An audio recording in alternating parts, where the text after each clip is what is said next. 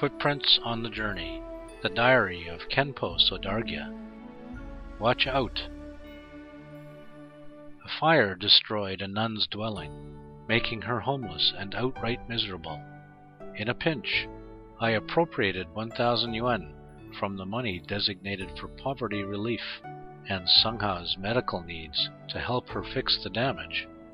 In my rush to help in an emergency, I wasn't thinking carefully, but later I recalled a story told by Khenpo Kunzang Pelden, Khenpo Kunpal, in his A Detailed Commentary on Shantideva's Way of the Bodhisattva. One day in India, children were playing on the street when they saw a hungry ghost that bore many marks of ugliness and had its ankles flipped forward. The kids were frightened as the ghost approached, but it said to them, "I used to be a Khenpo of the Nalanda University. My name was Gyatko. Because I did not take off my shoes in the Dharma lecture hall, I was reborn with ankles flipped to the front. In addition, through my misdeed of giving one bowl of rice from the Sangha's possession to someone else, I am now reborn as a hungry ghost." I remember our Kuege Rinpoche broke off at this point during the teaching and stipulated specially that no shoes would be allowed in the Dharma lecture hall. He did not make a specific order regarding the handling of the Sangha's properties, perhaps feeling few people would be involved in such a thing. In the Sutra of the Wise and the Foolish, it says, "Talidza managed the properties of the Buddhist monks. He acted according to his will and gave the Sangha's belongings, flowers, fruits, or foods, to lay persons.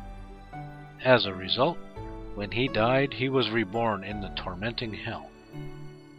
The Sangha's property is an extremely powerful object of any action. Inappropriate handling of it will lead to endless trouble. After Jowo Atisha met Pandita Kashmir, he commented with disapproval. Pandita Kashmir is preeminent in his theoretical understanding of the doctrine and is worthy of his title.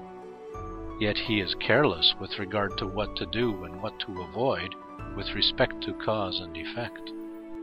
We could see how scrupulous the revered master had been in observing the karmic law. Even if we deem our intentions to be selfless, to allocate the properties of the Sangha members with a free hand is certain to create many non-virtues. Are we aware of this risk that we may have haphazardly created? No wonder an erudite Khenpo at the academy once declared prudently, "When I am invited to other monasteries, I will teach Dharma only. I want nothing to do with their property management. Otherwise, I am asking for trouble." The law of nature works out precisely, and the principle of cause and effect is infallible. We better watch out what to do and what to avoid in accordance with the law of causality. 23rd of June, Year of Renwu, August 1st, 2002.